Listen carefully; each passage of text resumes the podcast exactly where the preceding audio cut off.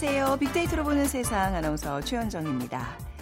노란 꽃창포 오롤이 피어나는 단오날. 누님은 삼단머리 곱게 빗고 하얀 밤을 지새웠지.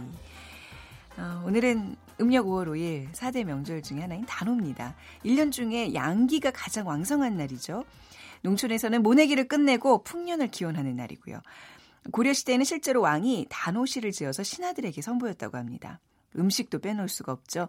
여름철 질병을 예방하기 위해서 쑥과 앵두, 매실, 약초를 이용한 음식들을 많이 먹었고요. 쑥떡과 수리절편을 이웃끼리 나누어 먹으면서 여름 건강을 기원했습니다. 자, 오늘 단오니까요. 무더운 여름도 좀 준비하고 건강을 점검해 보는 날로 보내시면 어떨까 싶습니다. 요즘 덥다는 얘기하면서 여름 휴가 얘기가 자연스럽게 이어지고 있습니다. 자, 잠시 후 세상의 모든 빅데이터 시간에 여름 휴가라는 키워드로 빅데이터 분석을 해보겠습니다. 그리고 여러분 그 gig 어, 관계, gig relationship이라고 들어보셨나요? 예, 최근 인간관계에서 이런 현상이 늘고 있다고 합니다. 빅데이터 insight 시간에 어떤 개념인지 자세하게 알, 알아보겠습니다. 오늘 비키즈입니다. 오늘 단오라고 말씀드렸는데요. 어, 예로부터 단오에는 많은 민속 놀이들을 즐겼습니다. 여자는 창포물에 머리를 감고 그늘을 띠고요. 남자는 씨름, 활쏘기라면서 하루를 보낸다고 합니다. 또 임금님은 신하들에게 특별한 선물을 했죠. 단오가 지나면 여름이 찾아오는 것에 대비해서 이것을 전했습니다. 시원한 바람과 함께 여름을 건강하게 보내라는 의미죠. 자, 1번. 손 선풍기. 2번 부채, 3번 냉장고 바지, 4번 래시가드. 아, 여름에 다 생각나는 것들인데 단어와 관련된 것만 골라주세요. 두 분께 저희가 커피와 도넛 모바일 쿠폰 드리겠습니다. 휴대전화 문자메시지 지역번호 없이 샵 9730이고요. 짧은 글은 50원, 긴 글은 100원의 정보 이용료가 부과됩니다.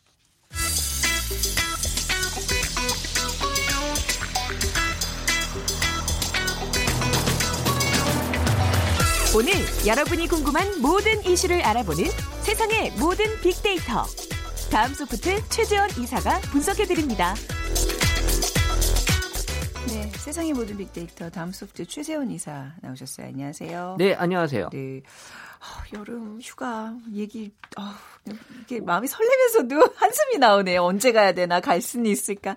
아무튼 시즌이 다가오고 있습니다. 네, 네. 오늘 날씨 봐서는 이제 여름 휴가 가고 싶은 날씨긴 하네요. 네. 날씨가 좀 많이 더워지고 있고요. 그래서 매년 더위가 시작이 되면 바다, 계곡 또 이 피서지에는 여름 휴가 즐기는 사람들로 인산인해를 이루는데 네. 한 설문조사에 따르면 올해도 성인 남녀 4명 중 3명은 여름 휴가를 떠날 계획이다. 물론 네. 이제 계획이다라고 네. 말을 하고 있고요. 여름 휴가 피크 시즌 이 7월 말부터 8월 초까지 역시 또 많이 몰릴 것으로 예상이 되는데 어, 그런데 최근 3년간의 빅데이터상 여름 휴가에 대한 언급 추이를 살펴보면 네. 2015년에 40만 건, 2016년도 40만 한 7천여 건으로 좀 줄어들고 있고요. 2015년은 40만 9천여 건이었거든요. 음, 네. 2017년은 또 37만 9천여 건으로 이 언급량이 전반적으로 좀 줄어드는 추세. 오. 특히 지난해는 전년 대비 7% 가량 급격하게 하락을 보이고 있는데요. 그러니까 휴가에 대한 언급량은 늘어나고 있는 반면에 네. 여름 휴가에 대한 언급량이 줄어들고 있다는 건 네. 사실 여름 휴가에 대한 어떤 이 개념이나 인식이 달라졌다. 음. 어, 어떻게 보면은 복잡한 7월이나 8월에 여름 휴가의 성수기를 좀 피해서 좀 일, 일찍 떠나는 그러니까 5월에서 6월에 떠나는 걸 이제 얼리 바캉스족이라고 하잖아요. 네. 그리고 또 자유로운 연차 휴가 사용으로 휴가철이라는 의미도 조금 퇴색이 되면서 또 9월이나 10월에 또 많이 어, 또 연휴 때 끼어서 가는 경우도 많아졌고요. 그렇죠. 네네. 그래서 1년에 한 번뿐인 여름 휴가를 특별하게 인식하고 애타게 기다리던 과거와는 달리 이 여행과 휴가가 일상이 되어 가면서 음. 여름 휴가에 대한 관심도 어, 줄어들고 있는 것으로 분석이 되고 있어요. 이제 젊은 세대들은 사시사철 그냥 1년 12달이 다 휴가철이죠. 뭐 그죠? 다 언제든지 갈 그렇죠. 준비 마음의 준비가 돼 있는 여건은 된다라는 네, 거죠. 네. 얼리 바캉스 아까 말씀하셨는데 이것도 굉장히 뭐 추세인 것 같아요. 일찍들 가자. 예. 그렇죠. 예. 사실 지금 여름 성수기에 그 사람 많을 때 가는 것보다는 좀 일찍 갈 수 있길 원하는 그러니까 얼리 네. 바캉스족들이 늘어나는데요. 한국관광공사에 따르면 6월 출국자는 최근 들어서 매년 10% 이상씩 증가되고 있다고 합니다. 네. 그러니까 얼리버드 휴가를 떠나게 되면, 되면 여름 휴가철에 번잡함도 피할 수 있고 또 그리고 비용도 절감이 된다라는 음. 장점이 있죠. 올해 같은 경우에 특히 이제 6월 6일 형충일이나 네. 6월 13일 지방선거일을 앞뒤로 이틀 연차를 써서 이 주말까지 엮으면 5일까지 쉴 수 있기 때문에 이 여름 휴가에 몰리는 그런 사람을 좀 피해서 여유로운 음. 휴가를 좀 보낸 사람들도 좀 있고요. 그러니까 또 사회적인 차원에서 이 연차 및 휴가 사용에 대한 인식 변화 흐름에 또 힘입어서 앞으로도 여름 휴가 준비가 어, 전반적으로 빨라지고 여행 기간은 또 길어질 것으로 예상이 되고 있습니다. 예전에는 애들 학교 때문에 학부모 입장에서는 뭐 얼리버든 이런 거 안 된다고 생각했는데 요즘은 학교도 그냥 애들 다 빠지더라고요. 그러니까는 그쵸? 이제 음. 자율 휴업 같은 게 되면서 음. 학교도 이제 어느 정도 여건이 만들어지고 있고 네. 그리고 네. 또 아이를 키우는 집들이 예전보다 조금 좀 줄어들고 있게 되면서 아이의 네. 또 이렇게 스케줄을 맞추지 않는 네. 그렇기 때문에 정말 말 그대로 1년 내내 휴가 음. 계획을 세울 수 있다라고 볼 수 있어요. 네. 자, 올여름 아, 휴가 계획 어떤 것들이 좀 올라오고 있을까요? 일단 여름 휴가로만 이제 키워드 잡았기 때문에 어 1위가 물놀이가 네. 올라왔고요. 그 시원한 해변, 또 워터파크 등이 여름 휴가를 즐기고 싶어 하는 사람들의 가장 또 장소로서의 좋은 어, 장소가 올라오고 있고 또 2위가 맛집이에요. 네. 그래서 이제 맛집이 오르면서 여름 휴가 기간 동안에 이 맛집 투어 그래서 음. 해외에 나가지 않고 국내에서 이 맛집 투어 하시는 분들도 이번에 어. 목적이 명확하잖아요. 어, 그거 괜찮은 괜찮은데요? 저도 네. 이거 하고 싶은데요. 맛집 그리고 투어. 네. 어 3위가 이제 해외 여행이 올라왔는데 사실 뭐 여전히 이제 여름 휴가하면 또 이 비행기를 타야 된다라는 그런 또 의무감에 네. 많이들 나가시긴 하는데 사실 또 공항 인증샷을 또 찍어야 되는 분들도 음. 많거든요. 네. 그래서 이 해외 여행에 대한 얘기 또 많이 있고 그러니까 국내 여행도 사실 요새 해외 여행 못지않게 많이들 가시는 하시는데 네. 이 얘기로 SNS에 올라오는 글을 보면 해외 여행은 무조건 글을 올리시고 국내 여행은 글을 또 잘 안 올리시고 그래서 이제 이걸로만으로는 음. 수치를 비교할 수는 어, 없지만 네네. 어쨌든 뭐 휴식이나 힐링 등 일정에 쫓기는 여행보다는 학교나 직장 직장 등의 이유로 평소에 하지 못했던 여유로운 일상을 보내고 싶어하는 네. 또 이어서 이제 도심이나 호캉스 뭐 취미 같은 키워드가 올라오고 있어서 어 정말 도심에서도 이제 호텔에서 휴가를 보내시는 분들도 늘어나고 있고 네. 그리고 어, 어떤 휴가의 의미가 이제 힐링 쪽으로 음. 또 자기가 하고 싶어하는 또 취미 생활을 하는 것도 이제 네. 휴가라고도 많이 인식하는 것 같아요. 아 근데 지금 아까 말씀하셨던 그 미식 맛집 그 투어 얘기하는데 지금 머릿속에 계속 그 생각만 좀 드네요. 그러니까 뭔가 이제 저도 휴가하면 막 무슨 비행기 표를 끊어서 어디 해외 여행 길게 잡고 이게 아니라 정말 그 근교에서 좀 짧게 짧게 뭐 집에서 잠을 자더라도 이렇게 다니는 휴가가 조금 더 이제는 어, 구미가 당기는데. 그러니까 그만큼 네. 우리가 휴가를 많이 갔다는 얘기예요. 아, 이제 웬만한 데는 다 어, 갔다라고 어, 봐야죠. 그렇진 않습니다. 제가 그렇게 많이 다녀본 그런 스타일은 아닙니다. 아, 네, 네 뭐 잘 모르겠습니다. 네. 네. 그 확실히 선호하는 여행 휴가 트렌드는 네, 사람들 사이에서 좀 변하고 있, 는것 같아요. 네, 네, 한마디로 제가 정의라면 네. 자연 대신 쇼핑, 또 구경 대신 휴식이다라고 음. 여행 휴가 트렌드가 뭐 전반적으로는 이렇게 좀 바뀌고 있는데 어, 사람에 따라 분명히 다르긴 하죠. 그러니까 쇼핑과 휴식 같은 키워드가 2016년 대비 2017년에 각각 143%, 135%나 증가했던 반면에 네. 구경이나 자연이란 키워드는 각각 26%, 40% 감소했다라는 건 음. 이제는 뭐 자연보다는 약간 쇼핑을 많이 선호하는 그러니까 과거에 비해서 어떤 명소를 방문하는 이 단순 관광보다는 현재의 그 삶을 좀 즐기고 싶어 하고 또 네. 문화를 어, 일상을 좀 같이 겪고 싶어 하는 것들을 많이 선호한다. 그리고 또 먹방이나 생 생활 힐링 같은 키워드를 통해서는 현지인처럼 일상 투어를 즐기는 또 음. 신풍속도도 자리 잡고 있는 것으로 보여지고 있어요. 네. 여름 휴가 사람들이 가고 싶어 하는 곳, 인기 피서지는 어딜까요? 역시 여름 휴가하면 빠질 수 없는 게 바다인 것 바다죠. 같아요. 네. 이 바다를 배경으로 한 또 이 사진도 음. 사실 여름 휴가의 어떤 인기 요인이 될 수 있는데 어쨌든 뭐 바다나 수영장, 계곡, 이 물이 있어야 여름 휴가의 제맛이다라고들 네. 많이 장소에 대해서 어, 그렇게 손꼽고 있고요. 또 카페 키워드가 등장했습니다. 네. 그러니까 여행지에서도 이 전망 좋은 카페를 찾아가면서 음. 무더위 찾아가거나 또 무더위를 피해 도심 속에서 예쁜 이쁜 카페를 찾는 그런 음. 여유로운 일상을 예전에 보지 못했던 그런 휴가를 또 즐기시는 분들도 늘어나고 있고 네. 또 지난해보다는 해외나 수영장 또 맛집에 대한 관심이 높아지고 있어서 올 여름 특히 해외 여행 계획하시는 분들도 많아지고 있는데요. 해외 여행은 어, 뭐 어디가 지금 이제 1순위로 나타나고 있어요? 어, 일단 예전하고 달라지고 있는 또 해외 여행의 트렌드는 먼 네. 데보다는 또 가까운데. 아, 그러니까 예전에는 네. 휴가를 많이 못 갔기 때문에 네. 한번 갈 때 멀리 갔다면 네. 지금은 여러 번 갈 수 있기 때문에 어, 가까운 곳을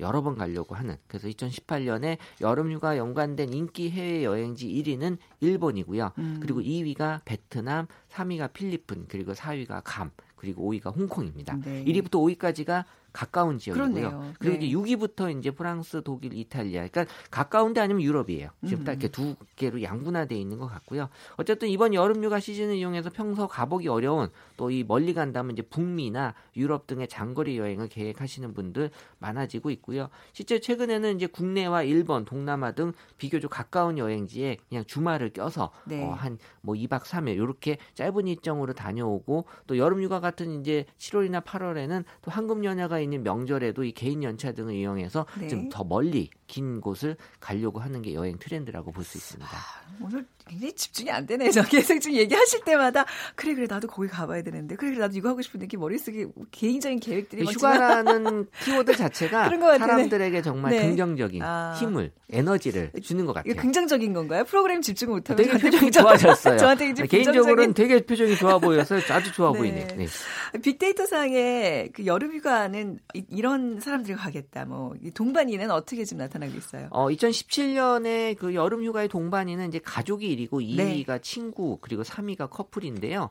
어, 2018년 기준으로 이제 계획으로만 놓고 봤을 때는 3위가 커플이지만 1, 2위가 바뀌었어요. 네. 1위가 친구고 이제 2위가 가족으로 바뀌었는데 사실 이제 가족하고는 계속 여러 번 많이 갔기 때문에 이제는 또 어, 친구들하고도 가는 그러니까 네. 여행의 전반적인 이 추세가 어, 이 친구랑 가는 여행을 좀 많이 선호하는 것 같아요. 네. 특히 이제 나이가 이제 좀 들어갈수록 네. 어, 물론 이제 그 노 부부님 부부 부부가 가는 여행도 좋지만 이 친구들끼리 가는 여행도 음. 어, 많이들 선호하는 그래서 네. 어, 친구를 잘 사귀어 놔야지. 친구 어, 없으면 어떡해요. 그래서 뭐, 그 여행도 못 가는. 막 일하고 이제 육아에 전념하다 보면 또 일정 기간 한, 한 10년, 잃어버린 10년 정도 에 친구들과 연락이 뜸해질 때가 있잖아요. 맞아요. 그럼 이제 친구들이 다 이제 떠나고. 근데 또 신기한 게 그 친구들도 같은 시기를 겪기 때문에 나중에 또 전화를 하면 또 반갑게 맞아줄 수 아, 그런 있겠죠. 그런 것 같네요, 진짜. 그렇죠. 괜찮겠죠. 어, 그러니까 친구가 네. 정말 어 좋은 역할을 네. 하고 있는 것 같은데 네. 어쨌든 뭐 최근 그 휴가가 이제 가족 하다라는 음. 그런 개념은 좀 깨지고 있는 것 같고요. 어쨌든 뭐 이 제주도 같은 게스트하우스나 또 고급 리조트에 머, 머무르면서 또 네. 혼자 네. 여행을 하시는 분들도 음. 늘어나고 있어서 네. 그러니까 이제 가족이란 개념이 이제 친구로 좀 바뀌면서 이제 또 혼자로 가는 그런 음. 여행에서도 좀 어, 전반적으로 우리 사회 분위기하고 좀 많이 맞춰 네. 나가는 게 좀 나타나고 있어요. 혼자 여행을 가는 사람들을 혼행족이라고 하는군요. 네, 그래서 음. 어, 많이 늘어나고 있고요. 네. 뭐 사실 여행 계획이 좀 짧게 짧게 이루어지다 보니까 보니까 혼자 여행도 많이 하시는 것 같아요. 사실 네. 그게 제일 가고 싶은 여행 중에 하나기는 네. 자, 뭐 휴가 얘기하면서 뭐 여러분께서도 어, 여름휴가 어떡하지? 뭐 또 이제 짧지만 행복한 상상하셨으리라 믿고요. 가시기 전에 비퀴즈 부탁드립니다. 네, 오늘 단오네요. 예로부터 네. 단오에는 많은 민속놀이를 즐겼는데요. 여자는 창포문에 머리를 감고 그네를 띄고 남자는 씨름, 활쏘기를 하면서 하루를 보냈다고 합니다. 또 임금님은 신하들에게 특별한 선물을 했는데 단오가 지나면 여름이 찾아오는 것을 대비해서 이것을 전했다고 합니다. 시원한 바람과 함께 여름을 건강하게 보내라는 의미죠. 1번 손선풍기, 2번 부채, 3번 냉장고 바지, 4번 내시가드. 네. 왜 웃으세요? 말씀하세요. 아니, 손선풍기가 네. 그 시절에 있었으면 아, 잘 팔렸겠다. 잘 팔렸겠다. 네. 네. 빅데이터로 보는 세상으로 문자 보내주세요. 휴대전화 문자 메시지 지역번호 없이 샵 9730입니다. 짧은 글은 50원, 긴 글은 100원의 정보 이용료가 부과됩니다. 자, 다음 소프트 최재현 이사였습니다. 감사합니다. 네, 감사합니다.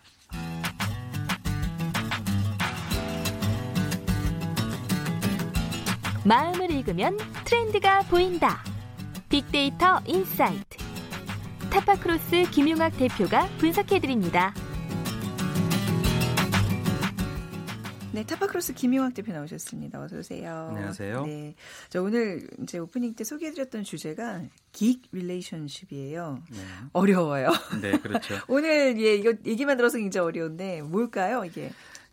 gig한 관계라는 것은 네. 개인의 필요와 만족에 의해서 결합하거나 해체하는 관계를 뜻하는데요. 네. 이건 gig economy라는 경제 용어에서 파생된 음. 개념입니다. 네. 여기서 gig이라는 것은 일시적인 일을 뜻하는 것이거든요. 네. 그러니까 기업이 필요에 따라서 단기 계약직을 고용해서 프로젝트를 수행하는 형태의 경제 형태를 얘기를 하는 것인데요.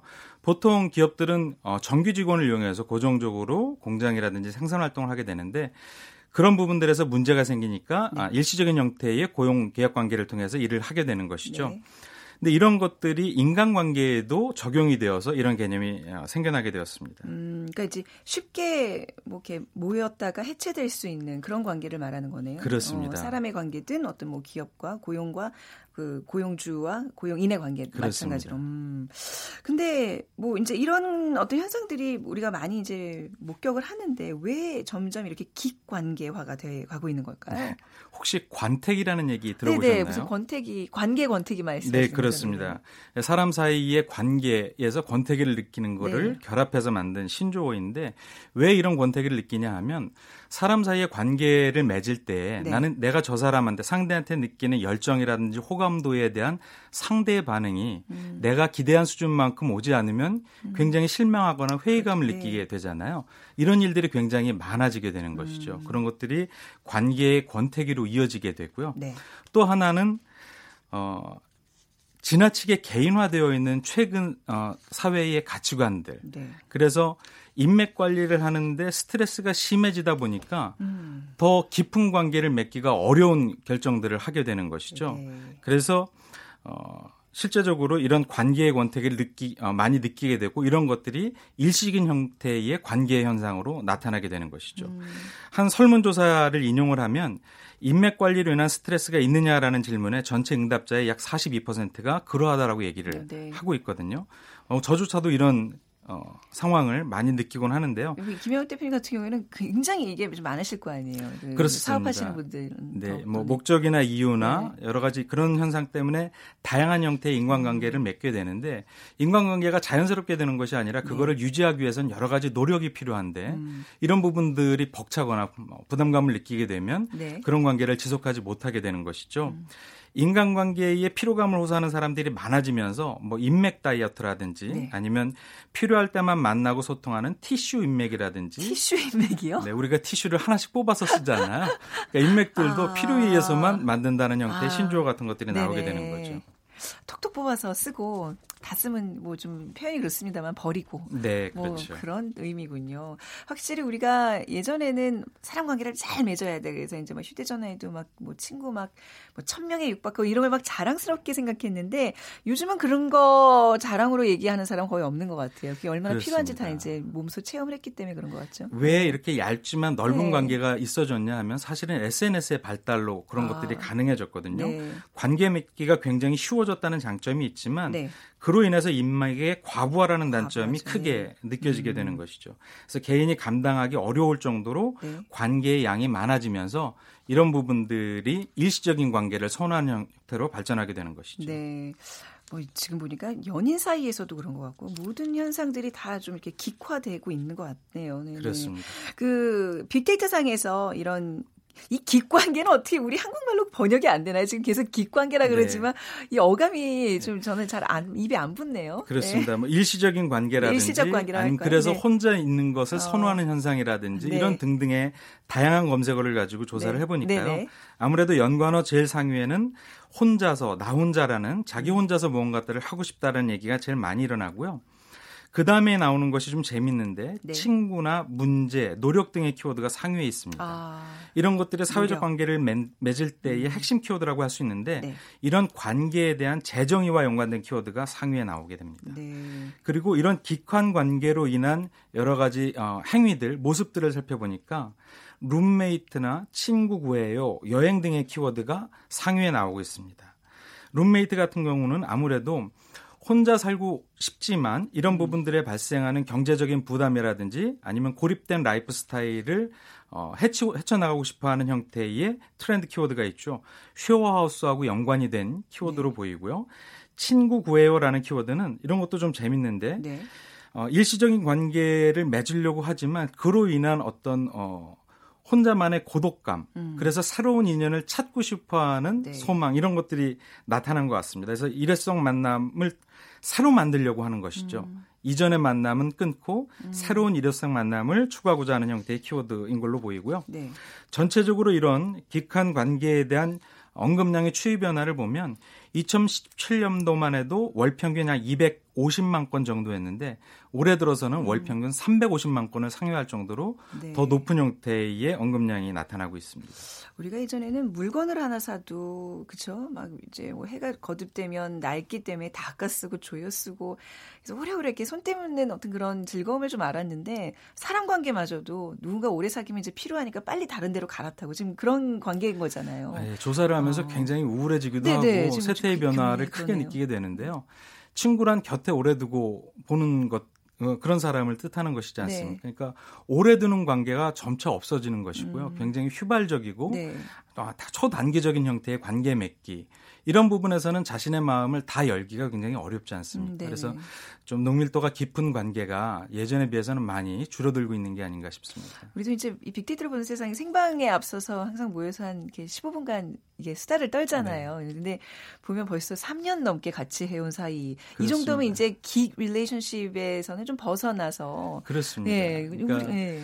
자신의 대소사를 음. 어, 공유하고 네네. 같이 살고 있다는 것들을 함께 느끼면서 네. 관계가 점점 깊어지는 것이잖아요. 네. 근데 이렇지 못하면 예, 얘기가 음. 굉장히 그 표피적이고 그렇죠. 표피적이 되죠. 예, 네. 피상적인 얘기들을 어. 나누게 되죠. 그러니까 점점 그런 관계들을 맺으면 맺을수록 더 피로감은 쌓일 텐데 말이죠. 그렇습니다. 네.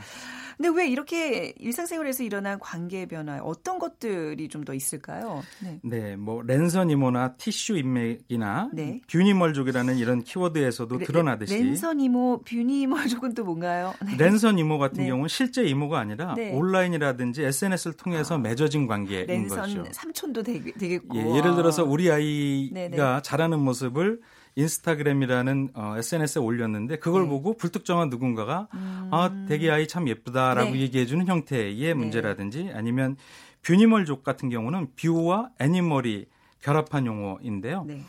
어, 동영상 같은 것들을 온라인에 게재를 하면 거기에 댓글을 따라서 네. 아, 그 컨텐츠를 소비하면서 느끼는 감정을 음. 어, 내세우는 네. 그런 형태의 아. 예, 계층을 뷰니멀족이라고 얘기를 하고 있습니다. 네. 이런 형태들은 아무래도 개인주의적 사, 아, 가치관, 개인주의 사회의 가치관 것들이 대표적으로 나오는데요. 네. 이런 것들은 가성비의 원칙이 여기 들어가 있는 겁니다. 아까 음. 말씀드렸던 것처럼 내가 열정을 쏟으면 그거에 어, 상응하는 정도의 만족감을 줄 수 있는 관계들, 네. 뭐 이런 것들 때문에 이런 형태가 나오는 것이죠. 이런 것들이 어떤 소비 행태라든지 아니면 라이프 스타일에도 영향을 끼치는데요. 그러다 보니까 반려동물을 기르는 사람이 점점 늘어가게 되는 것입니다. 네. 반려동물뿐만 아니라 일전에 소개해드린 것처럼 반려식물이나 네. 반려 물고기 같은 것들이 나오게 되는 것이죠. 그래서 이런 반려동물들을 화면으로 공유하면서 귀여움을 소비하는 형태의 네. 모습들을 얘기를 하게 됩니다. 그러니까 어떤 형태로든 사람은 그 교감을 동물이든 사람이든 누군가와는 해야 되는 거 어떤 그렇죠. 형태로든 네. 이제 결국 사람에서 찾지 못하고 동물로 옮겨가는 걸 볼 수 있는데 이런 관계 변화들 소비 시장에도 좀 많은 변화들이 있겠네요. 네, 재밌습니다. 웨딩 네. 시장에도 그런 변화가 나타나고 어, 있는데요. 예. 신랑 신부 없이 혼자서 턱시도라든지 웨딩 드레스를 입고 사진을 찍는 싱글 웨딩 촬영이 최근에 인기를 끌고 있다고 합니다. 신랑 신부 없이 이게 결 웨딩이 아니잖아요. 그러니까 혼자 네. 사는 관계가 있고 네. 결혼을 주저하고 늦어지다 보니까 비혼족이 네. 많이 생겨나거나 네. 만혼족이 일어나는 것이죠. 그런데 결혼에 대한 경험은 느끼고 싶어서 혼자 그런 것들을 하게 되는 것이고요. 아, 네. 네. 또 네. 금융업계에도 비슷한 형태, 현, 어, 현상이 일어나고 있는데요. 부부가 아닌 개인으로서 비상금을 관리하는 은행 상품이 출시가 되었습니다. 음. 일명 스텔스 통장이라고 합니다. 걸리지 않는 거잖아요. 그렇습니다. 지금. 배우자나 상대자한테 걸리지 않는 스텔스 통장. 예, 네. 통장이 나타나고 있는데요. 인터넷이나 모바일 뱅킹으로 잔액이나 거래 내역을 확인할 수 없습니다. 네. 또 본인 외에는 누구도 이 통장을 이용할 수 없다는 것이 특징인데요. 네. 어, 이런 통장이 나타난 다음에 4년 만에 약 25%가 늘어나고 있습니다. 어, 그 저기 비자금 형성하는 그런 창구겠네요. 혹시 그렇습니다. 스트레스 통장을 소유하고 계시는지? 아니요, 저는 그렇지는 않는데요. 제가 여기서 물어보면 네. 당연히 없다 그러시겠죠. 네. 네 부부 관계에서도 네. 자신만의 라이프 스타일을 음. 유지하고자 하는 형태가 두드러지게 네. 드러나는 것이겠죠. 네. 그리고 좀 전에 소개해드렸던 반려동물 시장 같은 경우에도 어, 이런 펫팸 인구가 천만 명을 넘어서는 단계에 이르고 있는데 네. 최근에 펫보험이라는 금융상품이 등장을 했습니다. 펫보험이요? 네. 네. 일본이나 외국에서는 이미 인기를 끌고 있었지만 국내에서도 네. 어, 관련된 금융상품이 출시가 된 것인데요. 반려동물의 사육 비용이라든지 장애 비용을 책임져주는 신탁보험 상품을 얘기를 합니다. 네. 그래서 우리나라의 K은행에서 최초로 펫신탁이 나왔는데 어, 은행의 자금을 일정 부분 신탁을 해두고 네. 본인 사후에 반려동물을 도와줄 새로운 부양자를 미리 지정하게 되면 아, 본인 사후에 또 문제군요. 그렇습니다. 네. 그래서 이 지정자에게 반려동물을 위한 비용을 지급해주는 형태의 어, 상품이 나오게 되는 것이죠. 예. 그러니까 반려동물을 정말 반려자로 생각하는 음. 이런 마, 음을 읽어서 네. 관련된 상품이 나오게 된 것이죠. 네. 또 어떤 산업 시장의 변화들을 볼 수 있을까요? 네, 반려동물들만을 위한 네. 전용 그릇을 만들어주는 어, 밀폐용기 전문 업체의 상품이 나왔고요. 네. 이런 상품이 어, 출시 이후에 약 3만 개 이상의 판매량을 보였다고 하니까 음. 인기를 끌고 있는 것이고요. 또 한 생활가전 전문기업 W사 같은 경우는 반려동물만을 위한 전용 공기청정기를 출시를 했습니다. 아, 이런 게 있습니까? 저희도 지금 네. 개가 두 마리라서 이런 거에 좀 관심이 많은데 네, 관심이 있으실 네. 것 같아요. 네. 그런데 올해만 해도 월 평균 약 30%에서 40% 이상의 음. 판매 증가율을 보이고 있습니다. 네. 또 반려 식물이나 물고기들을 위해서는 어, home gardening 제품 같은 것들이 나오고 있고요. 네. 음, 또 사이버 식물병원 일전에 소개해드렸는데 음. 이거 이와 같은 경우에도 상담 건수가 5월 한 달에만 1,100건이 넘어설 정도로 소비자의 네. 인기를 끌고 있습니다. 네. 어 진짜 이게 뭐 소비 시장에도 이제 많은 변화들을 가져오는 이 gig relationship 듣고 있는데 유통업계에서는 또 어떤 변화들이 나타나고 있을까요? 네, 뭐 배변 어 배변 봉투 같은 것들을 네. 준비를 하죠. 반려동물을 위해서. 네. 그리고 호텔업계에서는 반려동물하고 동반 투숙을 할 수 있는 상품들을 만들어서 음. 소비자를 유혹하고 있기도 하고요. 네. 재밌는 거는 여행 관련 앱이 출시가 되었는데 네. 혼자 가자니 외롭고 음. 이미 아는 친구랑 가자니 트러블이 생길까 문제가 네, 생길까 네, 네. 고민스러운 이런 상, 어, 여행자들을 위해서 매칭 서비스를 제공해주는 어플리케이션이 나온 요즘 겁니다. 요즘 이거 젊은 사람들 사이에서는 굉장히 유행이더라고요. 그렇습니다. 네. 2년 만에 누적 매칭권이 700만 건을 돌파했다고 하니까요. 음. 선풍적인 인기를 끌고 있는 것이죠. 그러니까 현지에 가서도 오늘 어디를 투어를 하고 싶은데 둘, 셋이 모아져야 조금 뭔가 수월하다 그러면 그 현장에서 그냥 구하는 거예요. 외국 그렇습니다. 친구들, 뭐 국내 한국 친구들뿐만 아니라 맞습니다. 다양한 관계를 맺더라고요. 네, 네, 이게 숙박업소를 구하는 와, 애플리케이션 예. 업체가 전 세계적으로 인기를 네. 끌고 있잖아요. 그런 것처럼 여행의 형태를 음. 스타일을 음. 서로 공유하면서 네. 맞춤형 상대를 찾아가는 것이죠. 네. 자 오늘 정말 이렇게 아까 말씀하신 대로 일, 일시적인 관계, 그렇죠? 네, 네 정말 휘발성 강한 표피적인 그런 관계의 어떤 그깊 관계에 대한 특징들을 살펴봤는데 우리 앞으로 또 이런 현상들이 좀 계속 이어질 것 같네요, 그렇죠? 네. 자 오늘 말씀 여기까지 듣겠습니다. 타파크로스의 김영학 대표였습니다. 감사합니다. 감사합니다. 네, 자 오늘 정답은 2번 부채고요. 4799님, 어제 시골에서 감자 캐고 들깨 모종 옮기고 왔더니 피곤하네요 하셨어요. 그리고 6169님, 저는 여러 나라 부채를 수집하는 것이 취미입니다 하셨어요. 그래서 두 분께 오늘 커피와 도넛 모바일 쿠폰 드리면서 이 시간 마무리하겠습니다. 오늘 끝곡으로 신영원의 작은 창 띄워드릴게요. 내일 오전 11시 10분에 다시 오겠습니다. 지금까지 아나운서 최원정이었어요. 고맙습니다.